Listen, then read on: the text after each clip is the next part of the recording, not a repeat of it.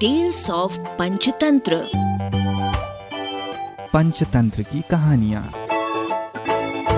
ढोल की पोल। एक बार एक जंगल के निकट दो राजाओं के बीच घोर युद्ध हुआ। एक जीता दूसरा हारा। सेनाएँ अपने नगरों को लौट गई। बस सेना का एक ढोल पीछे रह गया। उस ढोल को बजा बजा कर सेना के साथ गए भांड व चारण रात को वीरता की कहानियाँ सुनाते थे। युद्ध के बाद एक दिन आंधी आई। आंधी के ज़ोर में वो ढोल लुढ़कता पुड़कता एक सूखे पेड़ के पास जाकर टिक गया। उस पेड़ की सूखी टहनियाँ ढोल से इस तरह से सट गई थी कि तेज हवा चलते ही ढोल पर टकरा जाती थी और ढमाढम ढमाढम की गुंजायमान आवाज़ होती। एक सियार उस क्षेत्र में घूमता था। उसने ढोल की आवाज़ सुनी। वो बड़ा भयभीत हुआ। ऐसी अजीब आवाज़ बोलते पहले उसने किसी जानवर को नहीं सुना था। वो सोचने लगा कि ये जानवर कैसा है, जो ऐसी जोरदार बोली बोलता है, ढमाढम। सियार छिप कर ढोल को देखता रहता। ये जानने के लिए कि ये जीव उड़ने वाला है या चार टांगों पर दौड़ने वाला। एक दिन सियार झाड़ी के पीछे छुपकर ढोल पर नज़र रखे हुए था। तभी पेड़ के नीचे से उतरती हुई एक गिलहरी कूद कर ढोल पर उतरी।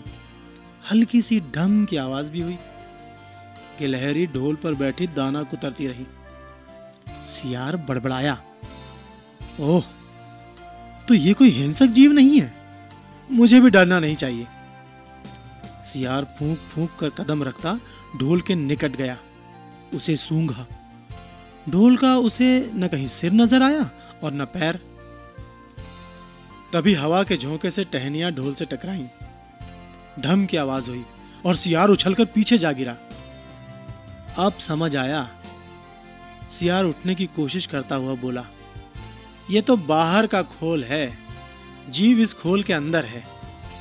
आवाज़ बता रही है कि जो कोई जीव इस खोल के भीतर रहता है, वो मोटा ताज़ा होना चाहिए, चर्बी से भरा शरीर। तभी यह ढम ढम की जोरदार बोली बोलता है अपनी मान में घुसते ही सियार बोला, ओ सियारी, दावत खाने के लिए तैयार हो जा। एक मोटे ताजे शिकार का पता लगाकर आया हूँ। सियारी पूछने लगी, तुम उसे मार कर क्यों नहीं लाए? तुम उसे मार कर क्यों नहीं लाए? सियार ने उसे झिड़की दी, क्योंकि मैं तेरी तरह मूर्ख नहीं हूँ। वो एक खोल के भीतर छिपा बैठा है। खोल ऐसा है कि उसमें दो तरफ़ सूखी चमड़ी के दरवाजे हैं। मैं एक तरफ़ से हाथ डाल उसे पकड़ने की कोशिश करता तो वो दूसरे दरवाजे से ना भाग जाता। तो वो दूसरे दरवाजे से ना भाग जाता। चाँद निकलने पर दोनों ढोल की ओर गए। जब वो निकट पहुँच ही रहे थे कि फिर हवा ने, कि फिर हवा से टहनियाँ ढोल पर टकराई और ढम ढम की आवाज़ निकली। सियार सियारी के कान में बोला सुनी उसकी आवाज़। जरा सोच जिसकी आवाज़ ऐसी गहरी है, वो खुद कितना मोटा ताज़ा होगा?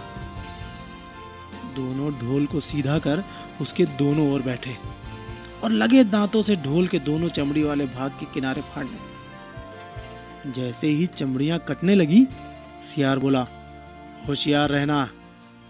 एक साथ हाथ अंदर डाल, शिकार को दबोचना है।